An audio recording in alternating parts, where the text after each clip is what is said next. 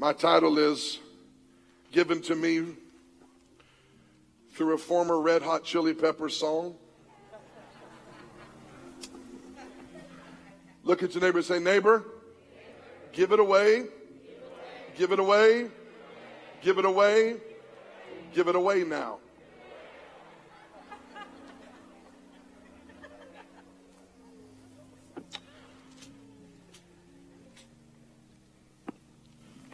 Matthew 17, verse 24.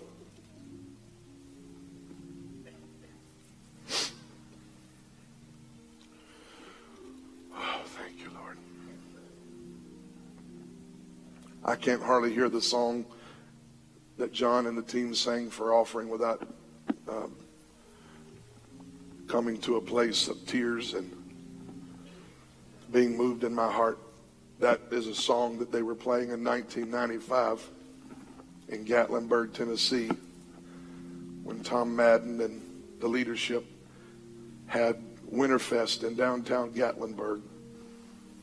Campus choir was singing Lead Me, Lord, and I Will Follow. I'll never forget being on the back row, crawling all the way to the front on my knees, weeping every way, all the way. And I told the Lord when I was 15 years old, if you'll lead me, I'll follow you. And you know, sometimes God just wants to know He still has that yes in you. Amen. Can we give Him one more yes today? Come on, if you've ever said, I'm not just talking about saying it out of your mouth, but if you've ever said, You can have me, just lead me, Lord. If you've ever said it, but you feel that way again this morning, can you just lift your hands before we read the scripture? And can you say, Lord, you still have me? You still have me. You can still do what you want to do in my life and take me where you want to take me. You can still lead me where you want to lead me, Lord. I'm not my own, God. I'm not my own. Have your way in my life. Come on, worshipers, for a minute. I'm not just trying to do something personally. I, I'm going to invite somebody just before we preach today. Lord, you can have my life. You can, you can use me, Lord. You can do whatever you want to do in my life. You still have a yes in me, Jesus. Thank you, Lord. Matthew 17. Matthew 17, verse 24. When you got it, say amen. When they had come to Capernaum, those who received the temple tax came to Peter and said, Does your teacher not pay the temple tax? He said, Yes. And when he had come into the house, Jesus anticipated him, saying, What do you think, Simon? From whom do the kings of the earth take customs or taxes? From their sons or from their strangers? Peter said to him, From strangers. Jesus said to him, Then sons are free. How many are thankful sons are free? Nevertheless, lest we offend them, go to the sea, cast in a hook, and take the fish that comes up first. Say first. And when you have opened its mouth, you will find a piece of money. Take that and give it to them for me and for you. Say, for me and for you. Look at your neighbor say, for me and for you. Mm-hmm. I want to preach today on give it away, give it away, give it away, give it away now. Pray for me, Lord. I'm praying for them because I love them. And I'm grateful, Lord, that you brought them on this rainy day into this house to hear the word of the Lord. And I am thankful, oh God, that someone today is moving from glory to another glory, from level to another level not by mental ascension, but by the word of the Lord.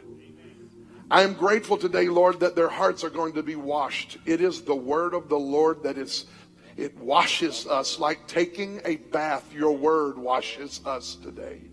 So clean us today because there's some people in here that have got some stains on their garments. The week has been rough. They've fallen. Some of them have tripped. Some of them have jumped into the puddle. However, we got dirty, I'm thankful that grace came to clean us up today.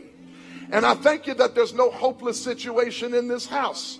That no matter how jacked up and messed up somebody may feel, your goodness is flowing like a river. You are better to us than we deserve. Your yes is bigger than the devil's no over our life.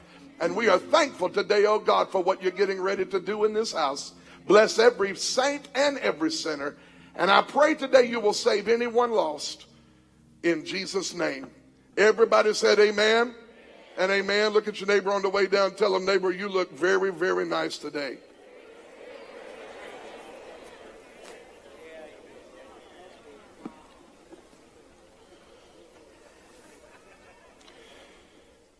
So, this is an interesting story before us.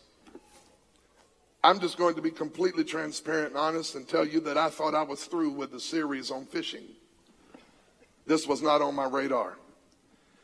But as I eased into this week and Devin and I, you know, we talk about things the Lord is saying in scriptures all the time. And she started talking to me about this scripture, and I started reading it a little deeper, and God started talking to me out of it.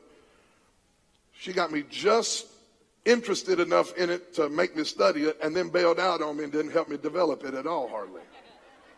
And that's unfortunate because she has an ear for revelation. Amen. but I started looking at this text and I, I was intrigued because it is the only time in Scripture that Jesus ever commanded his disciples to go fishing with the hook. I have preached my entire life on the net fishing Jesus commands. And you know about net fishing. When you go net fishing, you get to control, you don't get to control what gets in the net. Everything in the water could jump in the net. Red, yellow, black, white, rich, poor, young, old, all kind of fish come into the net when you throw the net out. If you know what I'm talking about, say amen. In fact, we've talked about a lot in our church. This is a net church. We're not going fishing with a hook because if you go fishing with the hook, you're trying to catch a certain kind of people. And we're not trying to catch a certain kind of people. We're trying to catch everybody in Chattanooga, no matter where they came from, what they look like. We're trying to tell everybody this is a house of love and there's room at the table for you and your family if you want to come join us. We'd, we'd be delighted to have you. This is a different, a very different instruction here. And it's all, it all begins with the temple tax collectors who came to Peter's house in Capernaum. Now, you need to understand this was not civil tax. Okay, this was not like Uncle Sam and Washington. That would have been Rome. And what is unique about this story to me is that Matthew is the only one who tells it. Luke, Mark, and John do not tell the story about the temple tax. Only Matthew tells the story about the temple tax. And how many remember Matthew is a tax collector? and because he's a tax collector, something about this miracle reminds us, or reminded him of the miracle working power of God in even the strangest situations. And this is a very unique situation because Peter is at his house and the folk come by and watch this. They're not just wanting him to pay the tax. They're wanting to inquire and investigate if Jesus pays the temple tax. Now, you know there's some nosy people in the kingdom of God. You know, there's some nosy people in the kingdom of God. And what I find interesting about this story is that while they're interrogating and investigating Jesus, the Bible said that when they asked him if, if Jesus paid the temple tax, Peter automatically assumes that Jesus is going to pay the temple tax, and he says yes. And as you will read the story, the story begins to develop, and you begin to find out Jesus isn't necessarily bound to pay the temple tax. The other thing I want to show you is this: not not only is it um, is it something he's not bound to, it really goes back to Exodus 30 in the Old Testament. It's the first time that uh, this kind of requirement was given to the people of God to give back to the temple for two purposes for temple upkeep, say temple upkeep, and for the worship of sacrifices in the temple. Now, if you go read about this temple tax, and I'm calling it a tax because that's really not what it started out as, and I'm getting ready to get into that. It started out in Exodus 30, verse 14, as a temple offering. Amen. Yes. How many know there's a difference between an offering and a tax? Oh, y'all not going to help nobody in here. I promise you there's a difference between an offering and a tax. If you don't give offering, we will not come get you. But if you don't give your taxes, somebody will. The IRS is very different than the church. Right? This was really not a tax. It began as an offering. Was supposed to be given every year when the census was taken. People were to give an offering. You can read this. It's in Exodus 30 verses about 12 through 18. 14 is the scripture where it says that God required and wanted all the men 20 years and older to bring a temple offering for temple upkeep and for sacrifices that were being offered in the temple. So this was about initially investing in the kingdom and in the temple of God. It was an offering to be given so that the temple could operate. How many know God's, God's house ought to operate in excellence?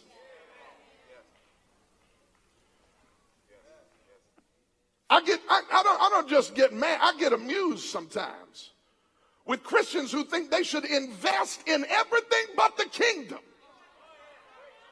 I didn't understand this growing up, and, and y'all need to hold your breath if you don't like preachers who teach on giving from a biblical perspective because today I came to break it down. But I used to, I used to wonder growing up, what does this mean when the preacher used to say, let me see your checkbook and I tell you who you love. I'm like, you ain't looking at my checkbook. Come on. He wasn't wanting to look at my checkbook. What, what he wanted me to do was look at my checkbook. Because where you're giving your money is what is important to you. What you invest in is what you care about.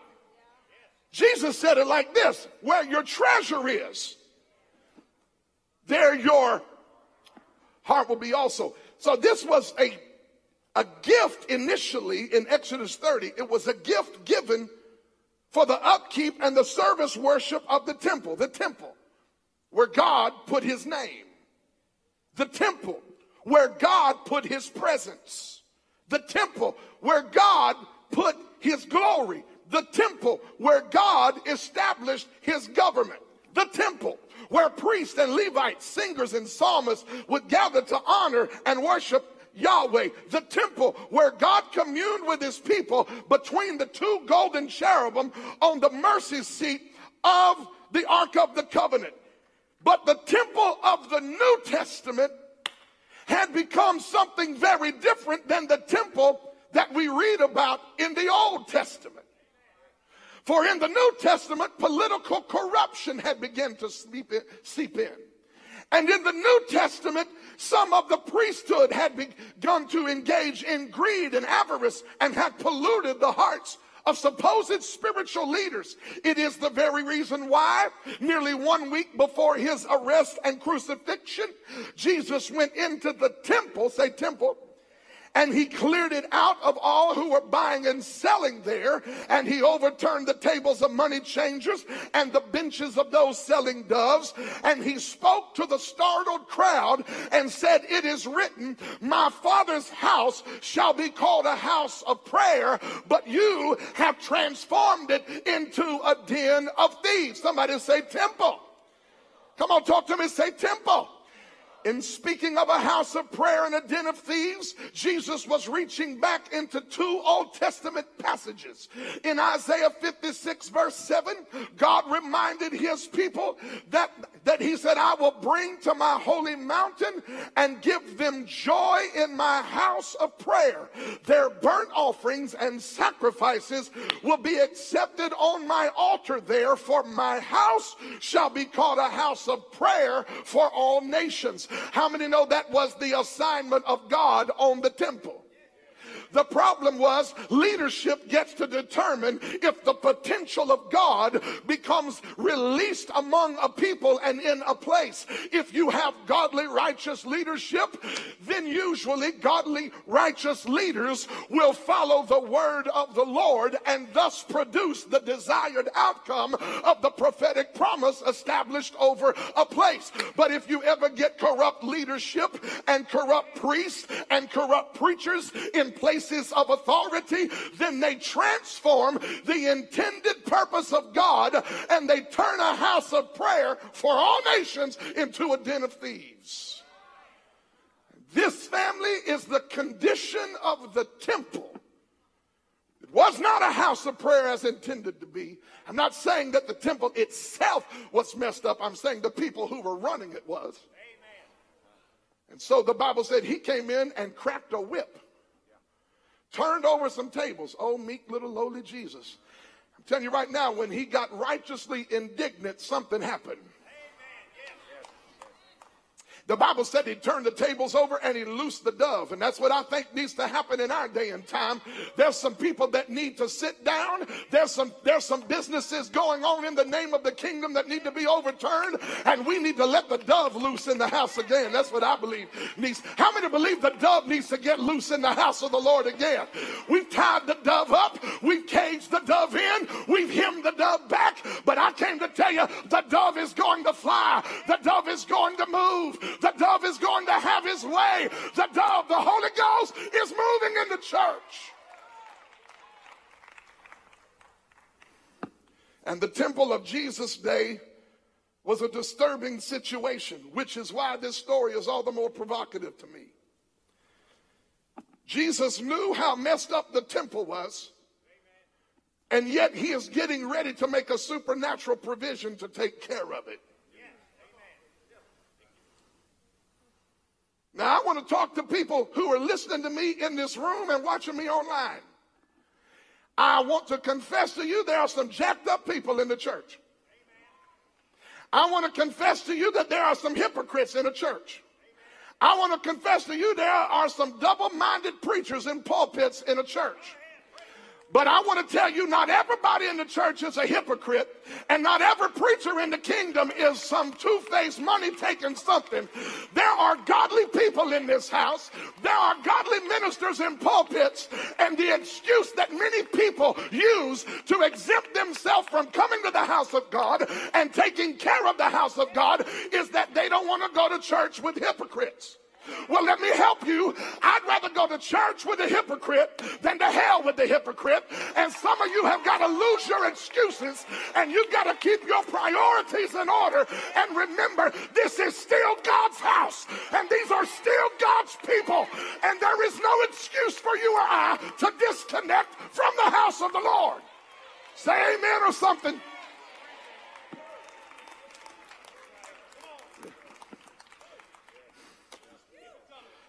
I want to tell you right now, there are no excuses. There are people sitting in this room today. I love you enough to tell you you can't try out 50 churches in your life and blame all churches that churches are mean and churches. There, listen, there are some mean people and there are some mean churches, but there are some sweet people and there are some loving churches, and your excuses will not work. I know that's hard because I know that there is no church like church hurt. There's no hurt like church hurt. And I'm not trying to minimize someone's pain in here that you, you experienced at another church. I've just come to tell you at some point you've got to let God heal you. Because it's still the temple and the house of the Lord. You can't run around your whole life bitter at the church, and not everybody is like the people who hurt you. Jesus is getting ready to show us a profound principle. As messed up as the temple leadership was, it was still the house of God. And he was still going to supply to take care of the temple. And they said, Does your master not pay the temple tax? Peter says, Yes. And then Peter goes, has to go home and deal with Jesus, who he spoke for. What's interesting is Jesus is operating in the Spirit because when Peter walks in the door, he already had a word of knowledge. He didn't even let Peter say anything. And Matthew was sitting there when this happened, and he is writing about the story he saw happen in Peter's living room. Peter walked into his house, and Jesus is sitting there and says, Don't say anything, Matthew. Or don't say anything, Simon. But Simon, who pays the tax in the world? Do the sons or do the slaves and the foreigners? And he says, The foreigners, those who are not in the house. And Jesus looks at him and says, Then the sons are free. Now, watch this. But Jesus said, Because I don't want them to be offended, I want you to go fishing. Amen. Now we get ready to go fishing one more time. This is the last fishing trip of the year, I think. Ironically, it's the only place in the entire Bible where Jesus goes fishing with a hook. I told you this. It's, it's not a net, it's a hook, which says something to me. It says that what God is getting ready to show Peter is not just a universal application, it is for somebody specific. Amen. Yes.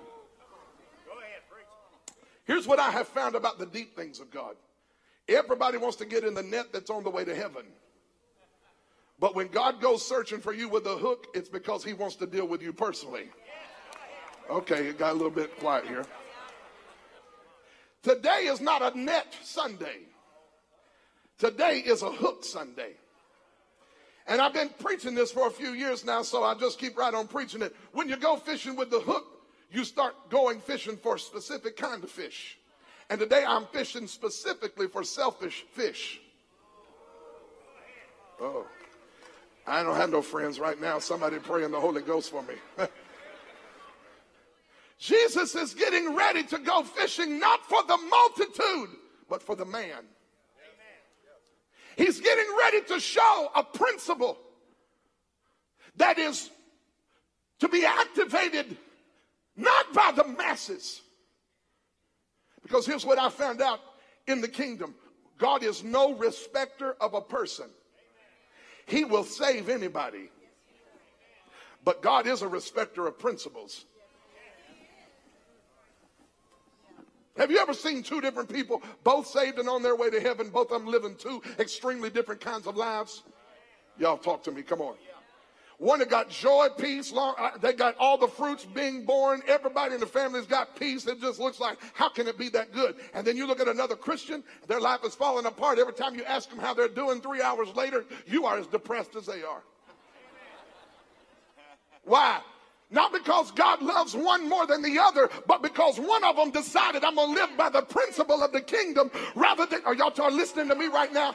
God is no respecter of a person, but he is a respecter of principle. He is no respecter of a person, but he does honor sacrifice.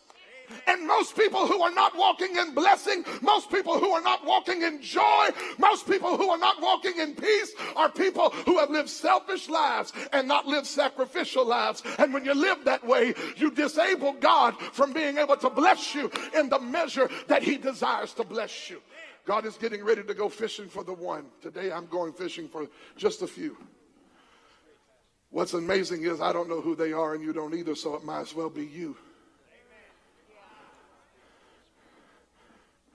He said, I want you to go fishing, Peter. This is going to be quick and painful. It's going to be painful, but quick at least.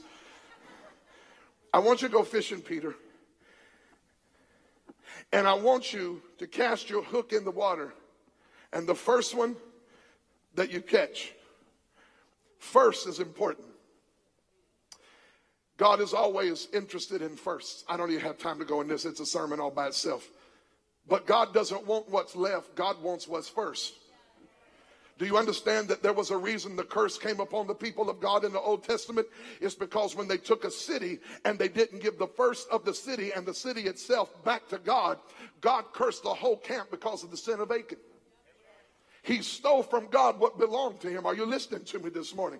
And when you keep the first always represents the best. If you want to know, if you want to know what the most precious oil is from the olive, it's not the second press or the third press. It's always the first press. And what, uh, if you want to know what animal is the best, it's not the second or the third born, it's always the firstborn. Why did God kill and allow to, to, to, to, death to come upon all of Egypt's firstborn? It was because Egypt's firstborn, they had put their confidence in the firstborn. It was who they thought would be raised up in the future to continually rule and dominate and, and, and make slaves out of Israel. Watch this. Not only did God take Israel's firstborn out, but it was the firstborn lamb that, that, that was required and the blood of that Passover lamb that was to be put over the lintel of the door that caused the death angel to pass over. And he didn't stop at Israel's house because there's power in the first. God said, I want the first fish. I want to tell somebody today the, the, the, the, the point that I am trying to establish as the first point of this No pun intended. The first point of this message is God wants your firsts. He doesn't want your leftovers. I could take you to Malachi chapter 1 and remind you that God was pretty hot with the people of Israel who were bringing sacrifices to God. And here's the problem it's not that they weren't bringing God an animal for sacrificial worship, it's that they went into their field and they got the lamb that nobody wanted. One of them was crippled, one lamb was blind, one had a blemish. And instead of getting the firstborn and the purest, they got the leftover sacrifices. They trotted to the temple and they gave God what they would not give a governor.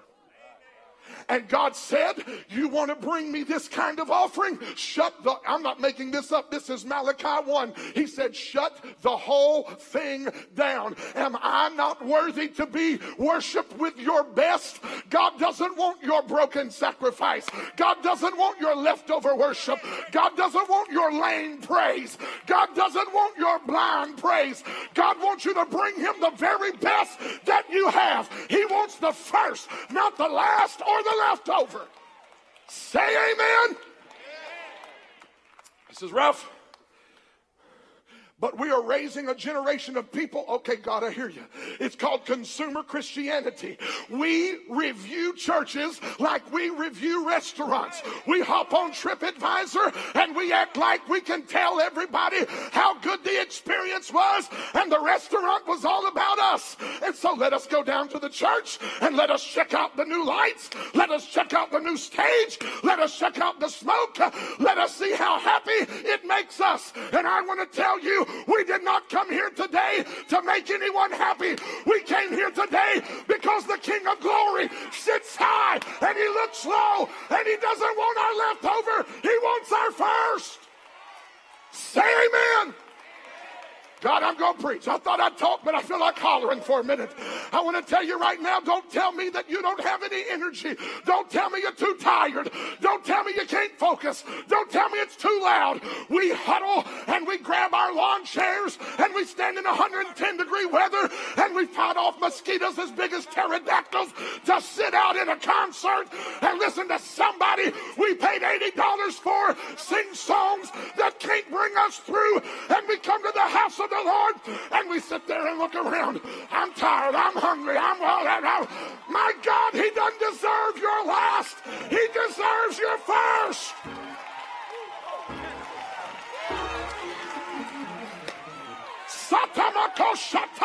He deserves our best. He deserves our first. I will not give him anything that's a level shataya. I'm to give him my first.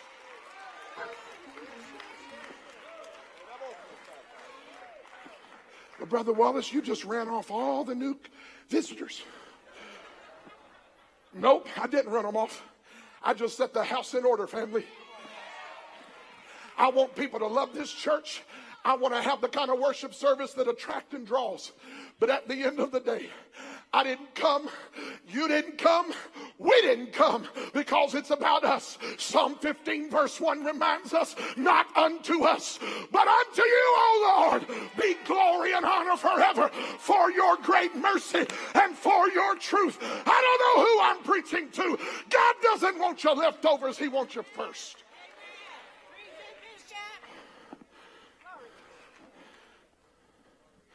Woo! I want to give him my first. Ain't nobody got to beg me. Ain't nobody got to even ask me. I want to give him my best. Why? Because he gave me his best. He said, Go fishing and catch the first. Watch this. There's three applications. I'm going to give them to you real quick and I'm going to be done. The first one is the financial application of this text. Now, there's a financial application. Money is involved. Money is needed for an offering for the temple. And Jesus is getting ready to provide seed to the sower. Because that's what the Bible says he would do in 2 Corinthians 9. He gives seed to the sower. You don't eat seed. Serious. When's the last time you ate an apple seed pie? Crazy. Ain't nobody eats an apple seed pie. Ain't nobody who wants an apple getting ready to be satisfied on an apple seed. But there's a lot of people in the house of the Lord who eat the seed. Don't get mad. Listen, I'm not mad. I'm trying to set you free. When I was growing up, I was 17 years old, Deidre Seymour, before I ever heard my first sermon on a tithe. I lived 17 years before somebody told me the truth about tithing. All he wants is my money. Let me help you. I don't want your money. I want you to give God what belongs to him. Because that's when you get blessed.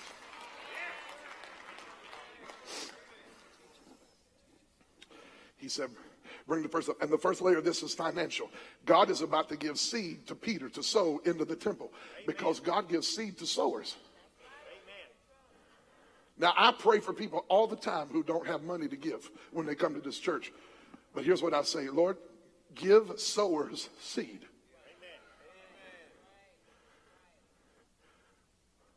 But now, if God's going to give you a seed, please do the right thing with it.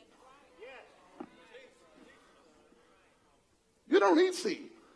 How do you know if it's a blessing or a seed? The question is, does it meet the need? Amen. Keep sowing till you have all the harvest you need. How many still got some miracles you need financially? Then you better stay a sower. This is tough, I know. He said, I want you to bring it in. Watch. And I want you to open its mouth and take the coin. This is the craziest thing I've ever read in the Bible. Take the coin out of the fish's mouth. On a, on a financial level, God is getting ready to supernaturally provide for Peter and Jesus. Because when God gets ready to bless you, don't miss this. He will always bless you in such a way that you are able to bless someone else. He could have put a coin in one fish's mouth and a coin in another fish's mouth and said, Catch two. The first one is yours and the second one is mine. But he said, Catch one. The first one you bring out, the one coin in the mouth is going to be enough to take care of both of us. God will connect your miracle to somebody else's. To keep you from being stingy. Can you imagine some people in the church how they would have treated that coin? Can I run down there to the store and split that thing in half? Let me get some let me get some change for this coin. Can you give me four? This is one shekel. Let me break this down for you what this coin was. This one this one coin was one shekel. The temple the temple payment per man was half a shekel. Okay? So, so actually it was a quarter of a shekel because it was two days' wages. So what they needed was they needed one whole shekel for both of them. When God blessed Peter, he, he put enough in one fish's mouth to take care of Jesus' need and Peter's need. He could have split it up, but he didn't because Jesus was saying to Peter, You take care of me and take care of you. When God's blessing comes on a people, it is not just about one or two catching it. I declare to you, when God's blessing hits a house, it's about everybody in the house walking in the provision of God. I believe that with all my heart for those who will walk in obedience. Now, that's the financial level. I, I could spend more time there, but I'm not going to. I'm going to move on because there's another level. It's the evangelism level. The other thing that you could say about this text is that if you go fishing for lost people, God is going to put with even in the lost people, in the mouth of lost fish, God is going to bring blessing to your life. I'm trying to figure out which way I want to go right here. Because there's a lot of people who said sassy things, you know, you know, you can't build no church down there in the inner city. There ain't enough money. That's because you don't know where to fish.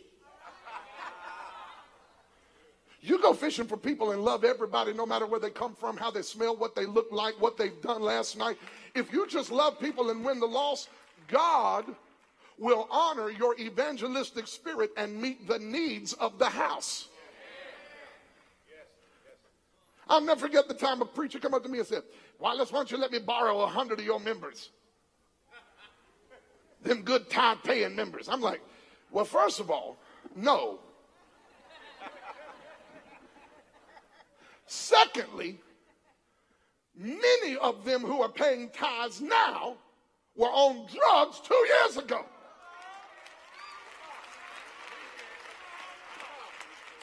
What we really want is people who give money without the maintenance of discipleship.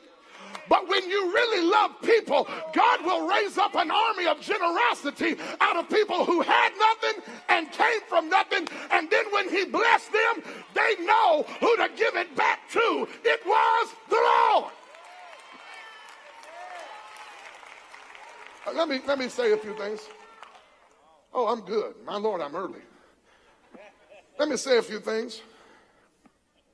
I'll never forget my first sermon as a pastor. I was 22 years old. You've heard this a hundred times, Elder. And and in the middle of my, I remember the first sermon I ever preached at the church when I was 22 years old. I remember it to this day. It was Matthew. It was a story about the five loaves and the two fish. And I was up there. I'm 22 years old. I don't even know what I'm doing. I'm hollering.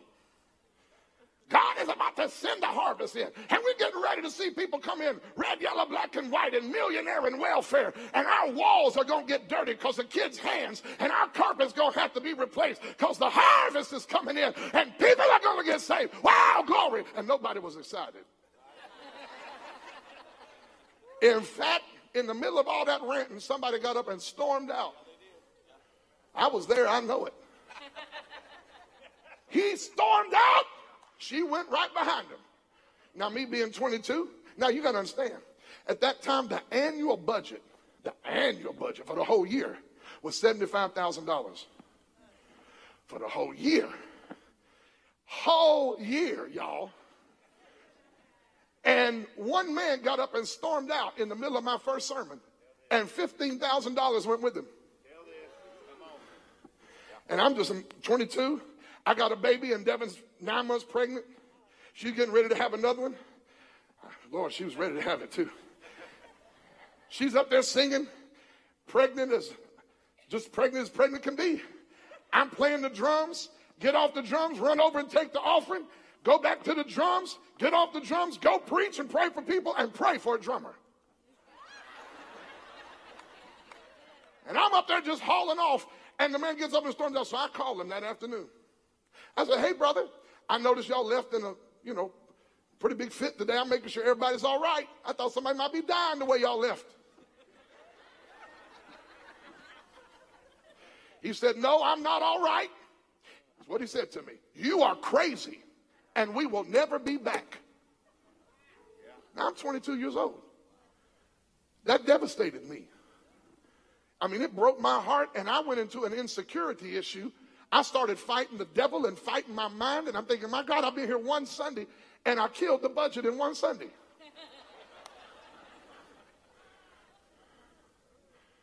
I called my overseer. I said, I'm resigning. He said, What? You've been there two weeks.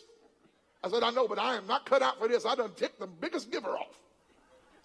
He said, You you quit that. You get back in there Sunday, get back in the saddle, boy, preach the gospel, stand up there in the I said, Oh God, I feel like storming hell with the water pistol. That lasted about two days. Sunday come around again, woe is me. Wake up on Monday, hanging around, nothing to do but frown. Rainy days and Mondays always get me down. Y'all ever heard that song? Never mind. Oh, okay. It was rough. Here's what happened. I kept on preaching. And I kept on telling the truth. Oh my God, I feel the Holy Ghost on me right here. And I kept on preaching Jesus and telling lost people Jesus loves them. And I kept on loving everybody red, yellow, black, and white. And I kept on loving the rich and the poor. I'm going to tell you what happened. A drug addict drove by he, his life was falling apart. He came in and sat on a back row one Sunday, and the Lord turned his life around. That man began to tithe off of a massive business that he had. I won't go into what it was a very, very legal business. It wasn't a drug business, but it was a very legal business. And he began to tithe off of his business. One man took $15,000 out the door, and God sent another man who started paying $100,000 in tithes a year. Wait, hold on. Sit down. You can shout with me in a minute, but this is what that means. I have come too far to be handicapped and hijacked by a carnal church member who thinks they're going to be a church boss and own me with their money. I have seen the Lord provide. And if you don't give to him, he will raise up some ravens and some fish and put a coin in their mouth and he will bless the work of his hands. Say amen. That don't mean I don't want you to give.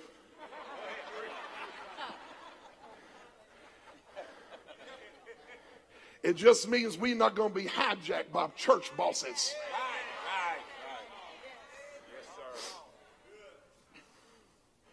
Tell the truth, Wallace. That's what he told me. Tell the truth. Preach the truth. Because I found out when you start getting desperate for money, you'll start watering things down. Well, Wallace, if you say that, they won't give. I'm going to tell the truth in love, and I'm going to trust that the truth is going to take care of our hearts, and we're going to be more generous than we've ever been in our life.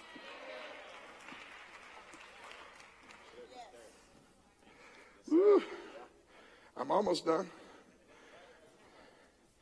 He went fishing, and out of the evangelism, God blessed the work of the ministry. Now, the last one is this he went fishing with a hook. And what the fish didn't know is that God was taking from being a consumer to a producer. No, no, no. God was taking the fish from being a consumer. Can you imagine being a big old fish in the Sea of Galilee? Swimming through the Sea of Galilee, and a coin fell out of somebody's boat one day. And it's tumbling through the water of the Sea of Galilee. And the sun hits the coin, and the coin begins to glisten, and the fish says, I see a shiny thing.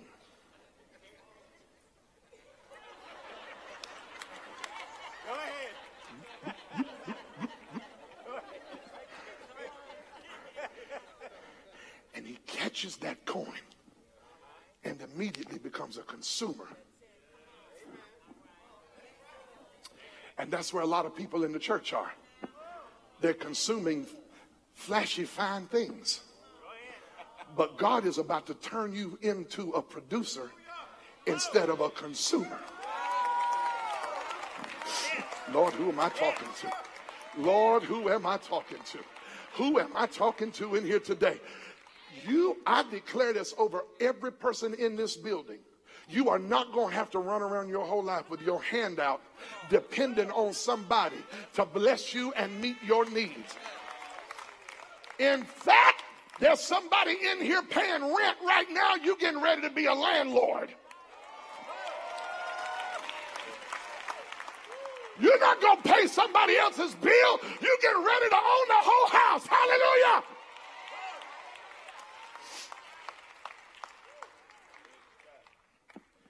Here's the thing. Can you imagine having being the fish? Just go along with me for a minute. Imagine being the fish with a coin in your mouth. You can't eat nothing else. What's this? God put the coin in the fish, don't miss it, and then sent an apostle to catch the fish and the apostle had to open up the, that's who Peter was. Peter was not just a fisherman, Peter was an apostle.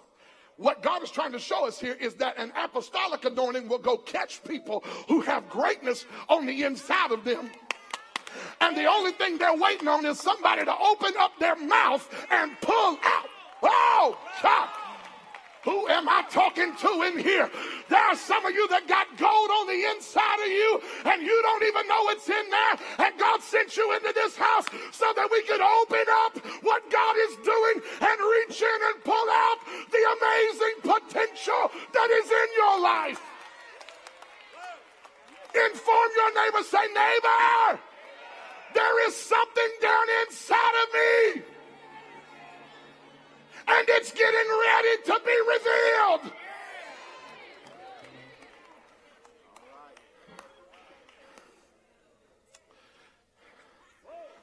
All of his life, that fish ran around consuming. One day he consumed a coin, and God was about to transform the fish from a consumer to a producer. The only thing is, you got to have somebody anointed to open you up and to reach in and pull out the thing God has put inside of you. Shanda Mahosaya. That's why you got to be in church. That's why you got to get connected to the right house. Wherever it is, you got to be planted because God will send you into a place. He knows exactly what kind of anointing you need to open up your life. Reach in and pull the great thing out of you God has put inside of You You know where the greatest potential is found? Not in the diamond mines of Africa. The greatest potential is found right down the road in the graveyard. Wasted potential of people who could have, Shandamakosaya, and should have done great things for God who am I talking to? But never allowed somebody to reach down into them and pull out the amazing thing. Let me help you. Everyone stand up real quick. Turn around and put your hand on your seat. Hurry, hurry, hurry. Put your hand on your seat. Do you feel that warm spot? That is not your only contribution to the kingdom of God. Amen. I'm through preaching, so don't sit back down. That is not your only contribution to the kingdom of God. You are not called to warm a pew, sir. You are not called to warm a pew, ma'am. You are not called to come in here and take up space. You are fearfully, and wonderfully made. When God made you, He broke the mold and He threw it away. You're not an accident. You might have been a surprise, but you're not an accident. God saw you and created you fearfully and wonderfully before you mama ever met your daddy at the hot dog stand. God knew what he wanted to do in your life.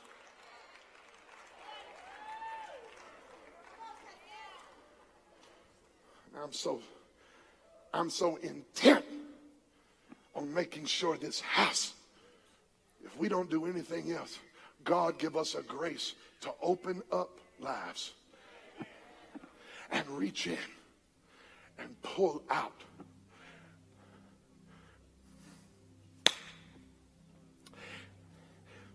I break a mentality off of some of us right now a mentality of dependency.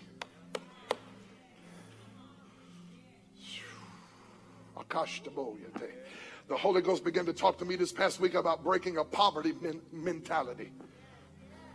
In this city, we're going to have to break a poverty mentality because there are people who have been trained to believe that they are waiting in somebody else's line, hoping that somebody pays attention to them, and they walk around their whole life thinking nobody's looking at me. I want to tell you who is looking at you. His name is Jesus. You don't have to do anything to get his approval, baby. You don't have to dress a certain way. You don't have to reveal yourself. You don't have to give your body away. You don't, oh, y'all better say amen. Sir, you don't have to work yourself to death to get his approval. You don't have to kill yourself with the American dream to get his approval. Some of us just need to let him catch us. Catch me, Lord. Thank you for the apostolic grace to reach in pull out a measure of productivity. I declare in your transition, you don't know what's on the inside of you yet.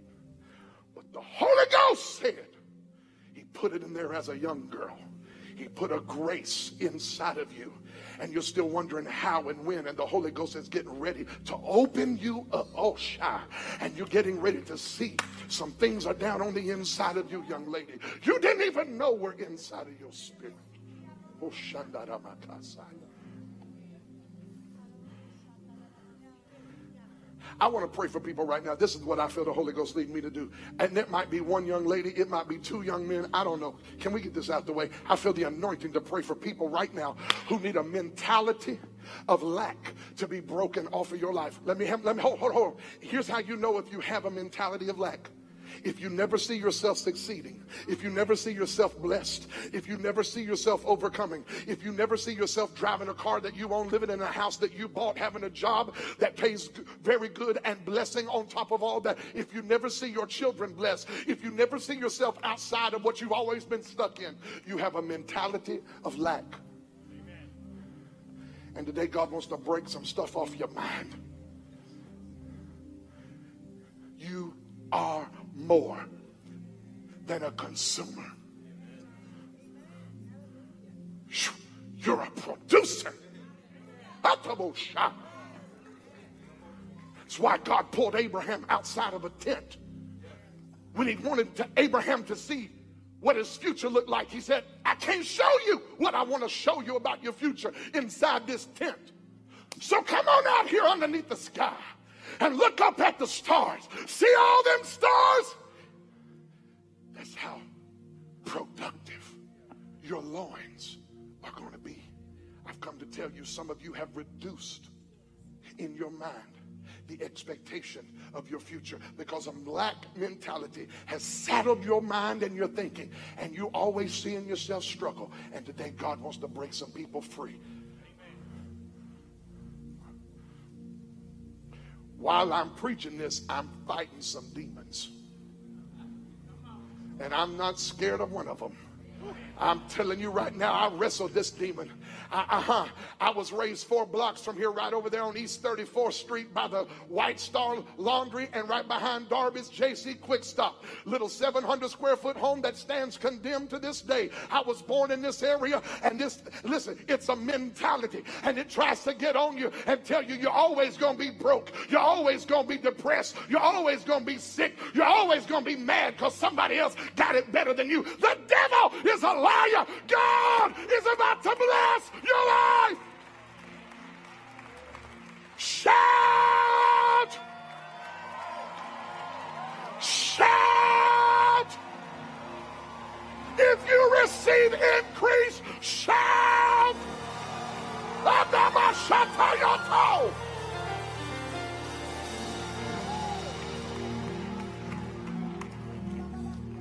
If I'm talking to you and a mentality of lack needs to be broken off of your life, come stand in the altar right now. Hurry, hurry. Don't be ashamed of it. I know what it's like. I used to be there. But today that thing is coming off your mind in the name of the Lord. It's a mentando koshaya. It's getting ready to break for you. It's getting ready to break off of your life. Come on, sweetheart. It's getting ready to break. While you're coming, I see it falling off of your life. I see that thing being broken. Oh, sister, God is getting ready to make you the head and not the tail. I bless you. I bless. Oh, shut up. In the name of the Lord, bless it. Bless it. I break it off of mine now. I break it off of mine now. Woo. I break it off his mind now. Loosen. Look, come on, in the Holy Ghost, church. Pray in the Holy Ghost, church. Pray in the Holy Ghost all over the house right now. Somebody lift your hands and begin to worship God. Tiffany, he's breaking it off of you, baby, right now. I loose you in the name of the Lord. I loose you in the name of the Lord. I break that lack thing. Somebody give me some oil. Somebody give me some oil. Pray. Lift your hands up all over the house. God wants to do something. That's why some of you have been fighting warfare all morning and week long. I believe God has an appointment, a, an appointment with every person in this house, and He's getting ready to shift some thinking and change some mindsets. And the enemy does not want to let you go. But I command him to loose you in the name of the Lord. I loose your sweetheart in the name of Jesus. In the name of Jesus. I bless you in the name of Jesus. In the name, the minds are being delivered from strongholds right now. Oh, Woo! Loose him.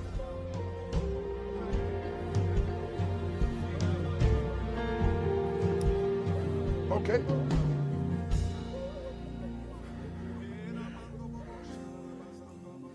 I, I so, Lord, want to be faithful to you.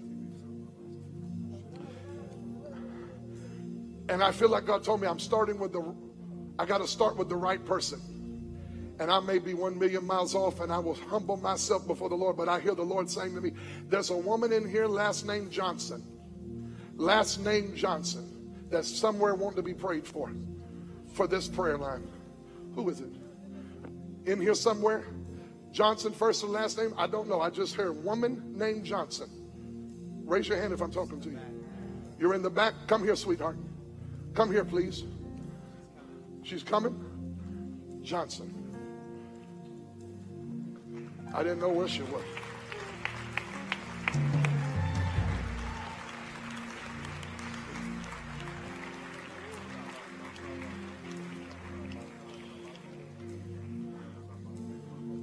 Pray, church. Just pray for a moment. Hey, sweetheart, I don't know you very well, but I know you. Tell me something about why the Lord. I, have you? Are you blessed? You've been blessed all your life. I wondered why the Lord would have me pray for you, and I just found out why. Because there's some people in here that need to hear you've been blessed all your life, and they're getting ready to be blessed all their life. And I know your sweet spirit. You don't think you deserved any of this, do you? And he's been good to you anyway, hasn't he? So somebody needs to hear this. Sister Johnson is testifying that God has blessed her all her life. And she didn't deserve it, but she's thankful for it. Give her a tissue. She's crying. Sister Johnson, I want you to stretch your hands just out that way over the congregation right now. Father, me and Sister Johnson stretch our hands over these beautiful people today. That's the Holy Ghost, Sister Johnson. Pray in the Holy Ghost, Sister Johnson.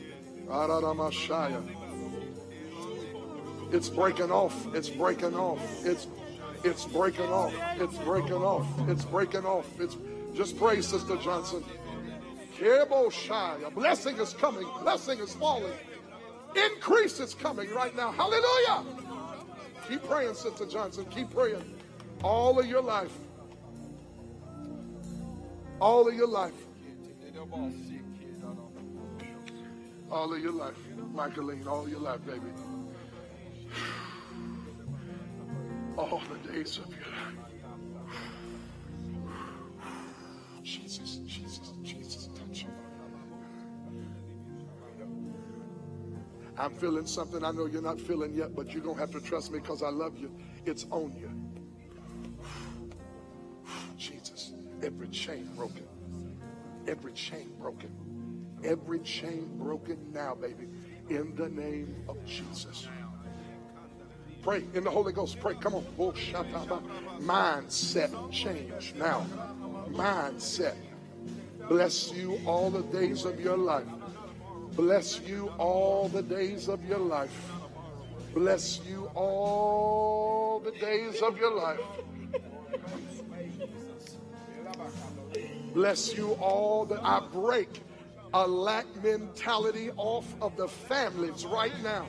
Loose. Come on, people of God, pray with me. There's blessing flowing. You're moving from a consumer mentality to a producer mentality. Increase. Oh, shout. Oh, my God. Yes, looser, looser, looser. Looser. Come on, John. You can sing. Hallelujah. Increase. Increase. Increase. Jesus. Jesus. Looser. Jesus. The whole family. The whole family. The whole family. The whole family. The whole family. I break a lack mentality off my friend today, God. Loose him and let the truth make us free. Now, Jesus, Jesus, that's him, sir. I break that mentality off your life now in the name of Jesus. I declare increase over you now. Loose now. Release now. It's in you. It's in you. It's in you. We have this treasure in earthen vessels. Woo! Jesus, loose it. Increase. Increase. Break this mentality of lack. Break that interdependency upon people and things. Shut up. There's so much more. There's so much more. There's so much more. Oh, There's oh, so that, much that's more. loose in, increase. Up. Increase. Increase. He's more than enough. He's not just enough. He's more than enough. Use me, Lord. Use me, He's more than enough. He's more than enough. Come on. He's more than enough. He's more than enough. I'm ready to I loose the cast signs my from the net. Use me, Lord. There's gotta be more. There's so much. There's so much more. There's so much more. Mindset's It's broken more than enough. Mindset's broken It's down. more than enough. So much more. There's so much more. There's so much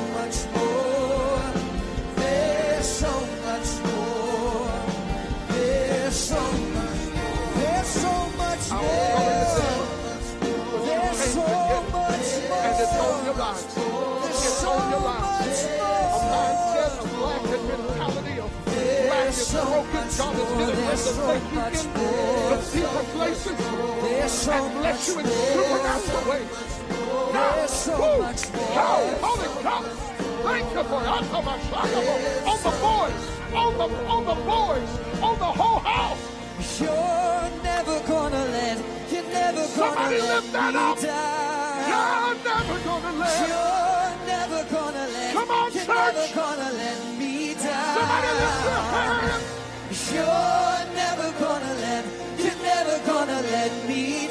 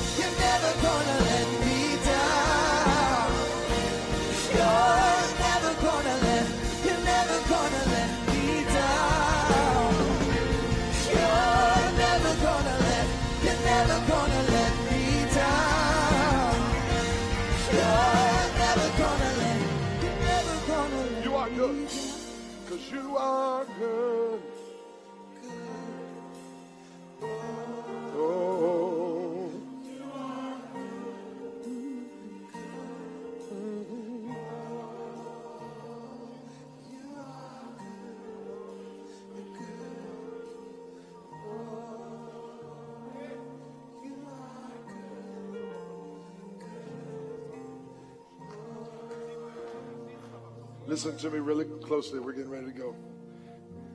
In order to break a mentality, you have to reestablish a new one.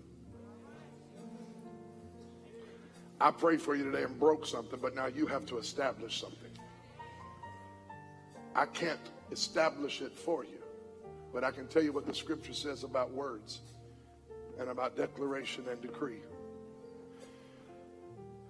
Whatsoever things are good whatsoever things are noble, whatsoever things are just, whatsoever things are pure, whatsoever things are lovely. Colossians, I'm in Colossians here.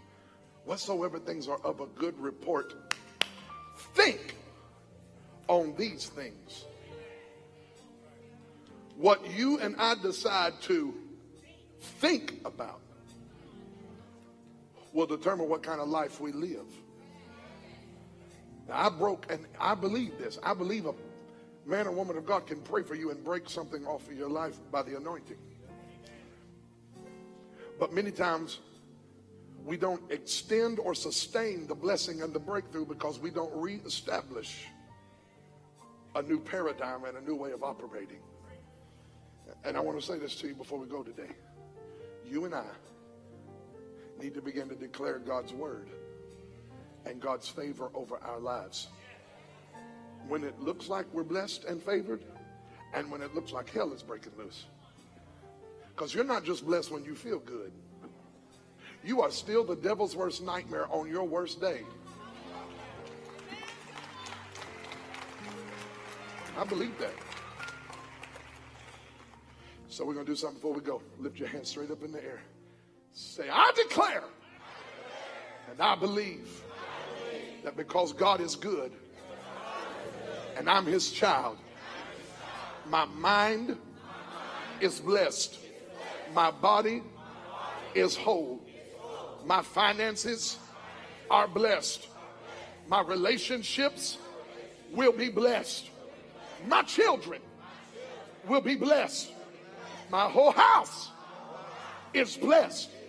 I'm blessed from the top of my head to the bottom of my feet this year, this year, I declare and I believe it will be the greatest year of my life.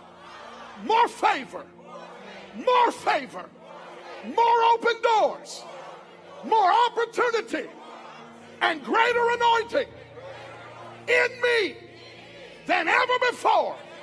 In Jesus' name, amen. Now praise God all over the house. Praise God. Praise God. Hallelujah. You're never, never, never gonna let me down.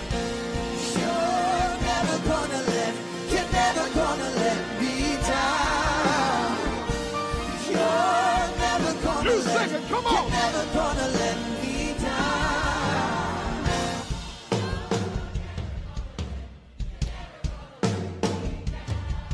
Woo! The breakthrough right here. Do it again, You're never.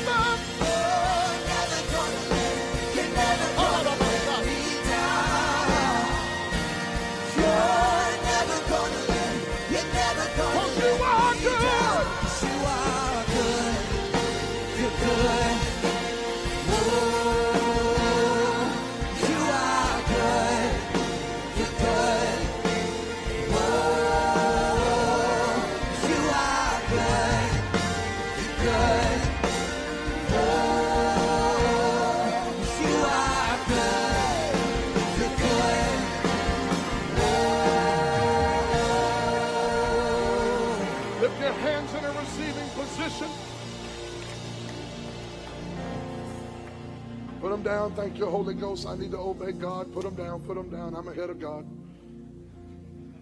Every head bowed, every eye closed. Jesus. If you're in this room and you stayed because you was hoping I would give an opportunity for someone lost to come home, and you need Jesus to save you today, it doesn't matter how far away from him you feel. It doesn't matter what you've done wrong. Today is a day of grace and salvation. If you'll say yes to him, he's already said yes to you. I'm, I'm counting to three, and if I'm talking to you right now and you need Jesus to become the Lord of your life, lift your hand when I say three. Say, Pastor Kevin, would you pray for me? One, two, three. Right now, lift your hand. Yes, sir. Yes, sir. I see that hand, young man. Everyone look at me. You put your hand down. Everyone look at me. It may just be for one, but I'm glad I waited on one. I want you to look at the person on your left and on your right, and I want you to ask them this simple question. I don't care if you've known them your whole life or you never met them before today. Look over and say, Do you need someone to go pray with you? And if you lifted your hand, or you should have, when they ask you that question, come meet me right here. We're going to pray together right now. If you lifted your hand, or you should have, ask your neighbor all over the house. Come here, sweetie. Come here, sweetie. Come here, buddy. Come here, buddy. Anybody at all? Yeah, that's why we came. Come here, big buddy. Anybody else? I knew you was going to get saved. Come on. Anybody else? Come on, little man. Anybody else? Stretch your hands toward them. Pastors, come help me, please. Elders, come help me, please. Stretch your hands and pray for them. Somebody's still coming. Come on, somebody. That's family. That's family. Come on, y'all. We got time. We'll wait all day on you. Come on.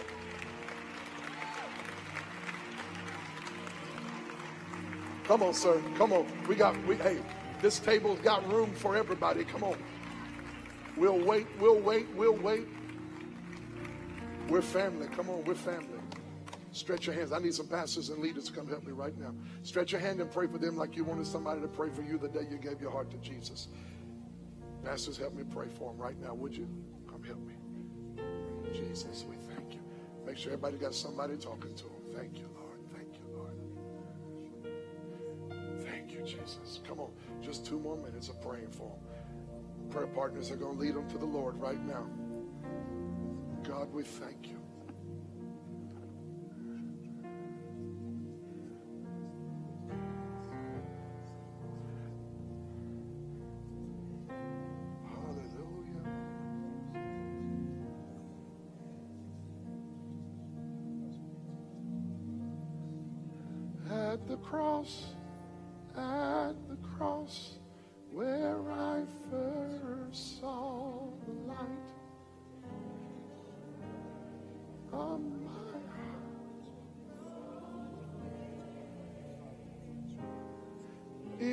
Was there by faith, see my sight and now sing the chorus one more time as they pray at the cross.